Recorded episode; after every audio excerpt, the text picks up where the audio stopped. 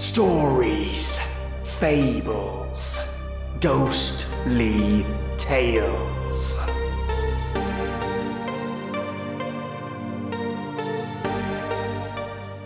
The risks involved with eternal youth. A hit job gone wrong. A light is snuffed out for good. Lightning masks a killer. And an acting job goes horribly wrong. For the actor.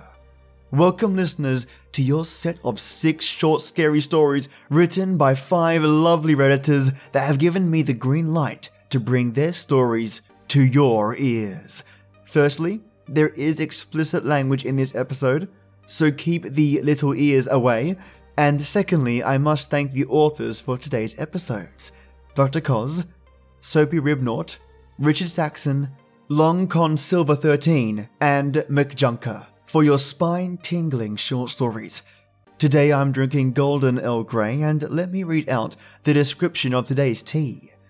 The gold tips of this highly sought after black tea are sun dried and oxidized naturally produced in extremely limited quantity and are almost impossible to find. Blended with an extraordinary bergamot, this tea astonishes with a malty, honeyed flavor. Definitely one of the fanciest Earl Greys I've ever had. And it is just as delicious as the description suggests. I feel like I should be drinking this with a monocle. seriously a good tea. Yum! So join me with a tea of your own, turn off the lights, turn up the sound, and get ready for something different. Youth by Richard Saxon. The debates went on for years, almost spanning across the entirety of a decade. We had the technology, but there was a question of morality and method of implementation. We had invented what we call the Fountain of Youth. A metaphorical name, of course, in the end, this was all down to advanced science. Disease had been eradicated, alongside genetic failure, and as we got older, our bodies would no longer age a day past 25 and we would enjoy that youth until we were randomly killed off in an entirely painless and peaceful manner between the ages of 80 and 90. To achieve this random time of death, a small fragment of DNA was implemented into each pregnant woman, which would subsequently be passed on to their children. The newborns would gain eternal youth, but also a programmed death. Somehow, the activation caused instant cardiac arrest in their sleep. The downside, of course, being that the generations born prior to the Fountain of Youth would be the last one to age and die from natural causes. A separation occurred between the youths and the elders. As you might have guessed by now, I am one of the few remaining elders roaming this planet. My body might not be much older than those of my peers, but I certainly look the appropriate age. For many, this was utopia, no longer having to live life fast to gain all the goods and securities this world has to offer, only to be too old to appreciate it. Now people could take their time and enjoy life. Unfortunately, utopia never lasts forever. Something happened last week, for a reason I cannot fathom. The death genes were all simultaneously activated, and overnight, we lost 95% of the population. We, the elders, have gathered to find a solution. But being too physically old to breed new children, it's only a matter of time before humanity is wiped out. In our quest to live forever, we created our own Armageddon.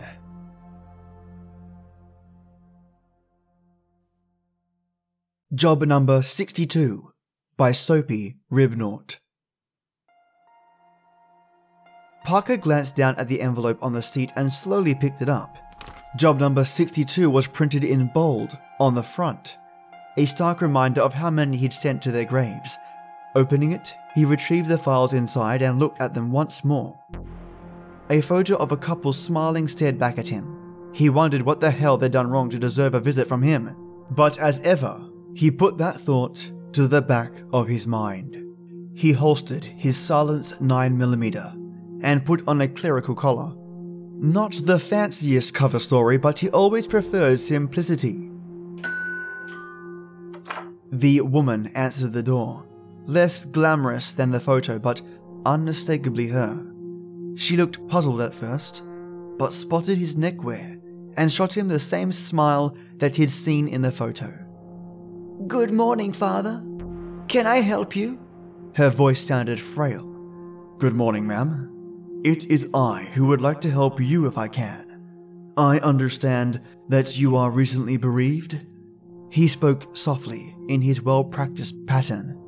He knew they had lost their son fairly recently and were both devout, so it gave him an excellent opportunity to gain access to their home. Oh, thank you, father. Please come in. She ushered him through to the kitchen. He spotted the man from the photo sitting at a table. Sitting opposite was another, younger woman. Shit, he thought. He wasn't expecting anyone else, and his contract only contained two. Whatever remained of his tattered conscience still upheld the sanctity of a written contract. He would have to bide his time. He took a seat and accepted some tea. The man and younger woman were quiet. They occasionally glanced at him, but apart from thanking the woman for the tea, remained silent. I am so sorry for your loss, sir. If it helps any, I can. He trailed off. He couldn't speak properly. His tongue felt like a lead weight. He panicked slightly and turned to raise his hands. They too were now unimaginably heavy. Confusion flooded over him and weighed down his entire body. He raised his eyes to see the woman walk back into the room. She looked different. A harder, colder visage than she had been previously. Perhaps you remember my son, Mr. Parker? She said, throwing a photo on the table in front of him. He looked at the photo and screamed inwardly. No sound was capable of escaping him anymore. You do remember him, she snarled. I think you knew him as job number 55, though. She deftly removed his holstered pistol and put one round between his eyes. The darkness he had served for so long finally came for him. She stepped back, smiled, and threw an envelope on the table. It had one line of text printed in bold Job number one. Let There Be No Light by Dr. Koz. You sacrificed everything just to see me. I hope you're happy with this, said the old man. Not to just see you, to ask, I replied. Ask me what? Why? Why all of this? What is the meaning? My child, the short answer to that question is I don't know. But since you came all this way, I suppose you want the long version. I'll start at the beginning. I don't know how or why I came to be. I just did. I was an infant with immense power and nothing to do. I created the universe, galaxies, stars, and planets. But that wasn't enough. I wanted something after what I had started to call my own image. I created you, along with a beautiful planet, full of all these wonderful things to keep you occupied. Then I sent you directions on how to ultimately come and be with me. But what's the point of it all? Couldn't you have just made us be with you without all of that? Child, there was no point. I was a boy with an ant farm. I had no idea what I was doing. I just did. If it's any constellation, I did my very best to keep things as good as possible for all of you. But they aren't. That's the whole point. They aren't good. Why? The old man flickered for a moment. Ah, yes. I thought you'd ask that. To answer that, let me ask you something. What is darkness? Is it the opposite of light, or the absence of it? The latter. Precisely. all of the bad things that happen do so in my absence. Are you blaming all the evil of the world on us? What is it? That we don't let you into our hearts enough? I felt my voice rising. He flickered again and sighed. You misunderstand me, child. When I said my absence, I meant it literally. Remember, I told you that you were modeled in my image? I nodded. The flickers were coming on more often now. Therefore, in a sense, I reflect you, your strengths, and also your weaknesses. What are you trying to say? I said as my anger was slowly being replaced by a feeling of dread. Child, I said my power was immense, not unlimited. I realized that all too late. The more of it I used, the bigger the gaps became, which I could not fill.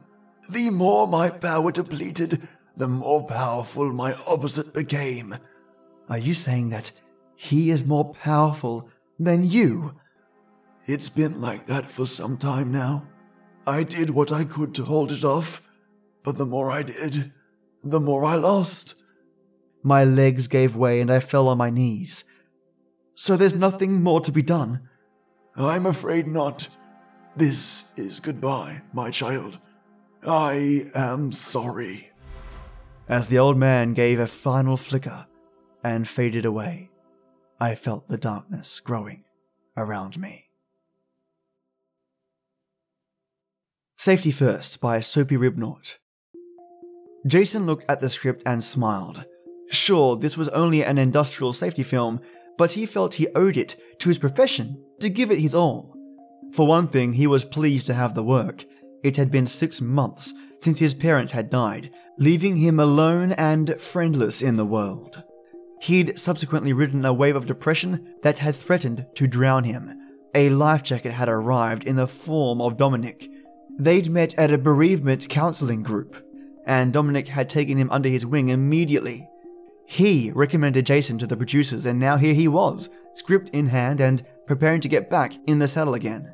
The director walked over to Jason and put his arm around his shoulder, pointing to a forklift truck parked about 15 feet away. Jason, I want you to walk from point A to point B. You'll be on your phone and be distracted. On my mark, the forklift will move towards you. And hit you. Do you think you can manage that? Sure, he replied. Do I have to play dead? No. the director laughed. We need you to scream, my boy. Summon your inner Fay Wray. And give it all you got, okay? He nodded his affirmation and took his mark. Once the director called action, he slowly walked across the warehouse floor, lost in the static screen on the dummy phone they'd given him. He heard the forklift move towards him and prepared for his moment. He was in the middle of an internal debate over which style of screaming to use when the forklift struck him. At first, he was confused. He stared down at the tines on the truck, fully penetrating his abdomen, and wondered how this had been fucked up so badly. He couldn't scream like he was supposed to, and somewhat bizarrely worried about going off script. He could hear his own blood cascading onto the floor and began to feel light-headed. He slumped forward, resting his head on the cold steel of the forks. In his rapidly darkening peripheral vision, he saw the director walking towards him. That's perfect. Looks like we have a wrap, people. I'll see you all in the bar after cleanup. Jane is sitting in her kitchen, having something to eat before going to the bereavement group. She hates being alone. And despite her skepticism, the group seems to be working. She is also looking forward to meeting Dominic again. Not only is he a fantastic shoulder to cry on, but he said he can get her some acting work again.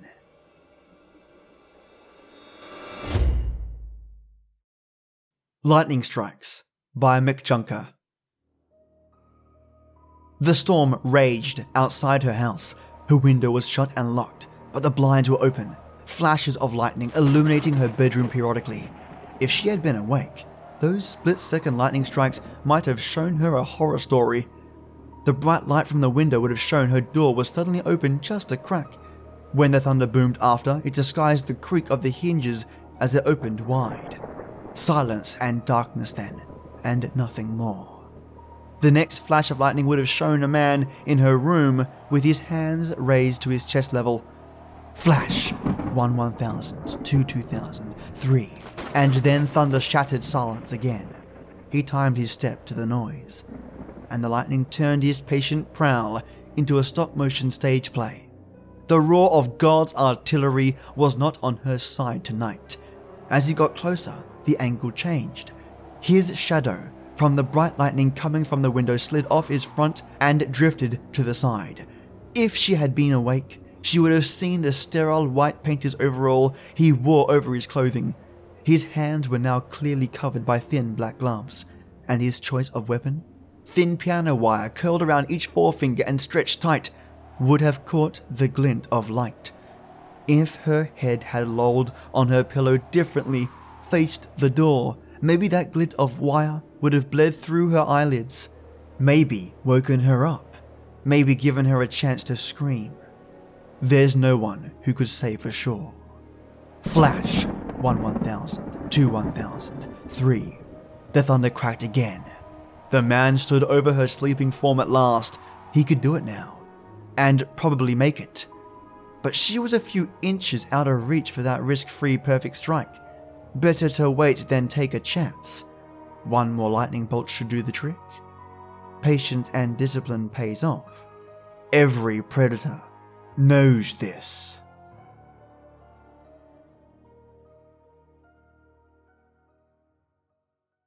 There's a serial killer in my neighborhood by Long Con Silver, 13. Old Jebediah Worthy fell down the stairs in his house last night.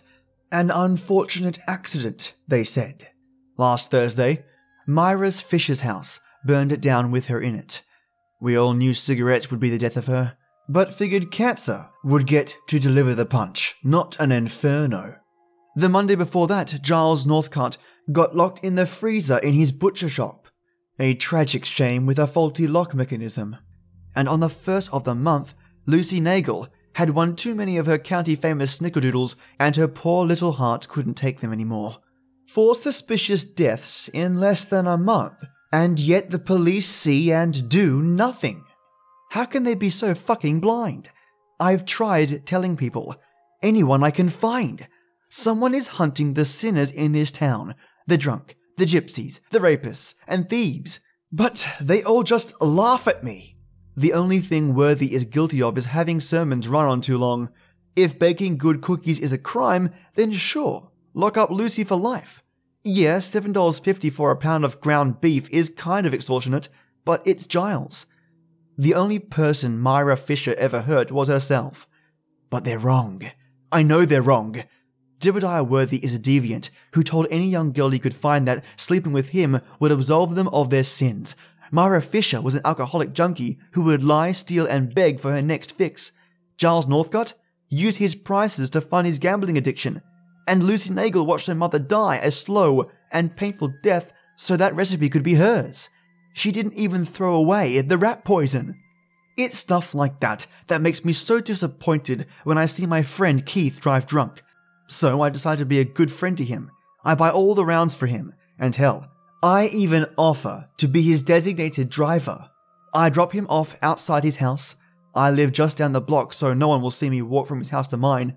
I position him in the front seat and turn on the carbon monoxide. It finally occurs to him what's happening, but the muscle relaxer slipped into his third brandy of the night leaves him powerless.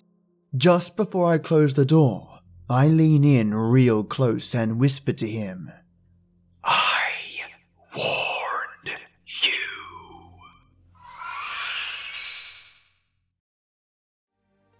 Wow, where do I start? I'll briefly explain what I liked about each of these stories. Youth, a great twist on the real risks of science meddling with our life cycle. Job number 26, Yet another twist where the assassin is assassinated. I didn't see that one coming. Well done. Let there be no light, a unique take on what it means to meet thy maker. Lightning strikes, great use of the environment to take the audience out of their comfort zone. And there's a serial killer in my neighborhood, a mix of the killer seeking to be caught. An interesting insight. into the killer's psyche, and a great take on a well worn road of serial killer tropes. Do you have a favourite? Which one did you enjoy the most? I enjoyed every single one, but I'd love to hear what spoke to you in this lineup. Now, if you want to support the show, all it takes is a couple of seconds to click on my iTunes link and bam, you can leave a review. It really helps, not just me, but also the authors on the show to get more exposure and reach more people.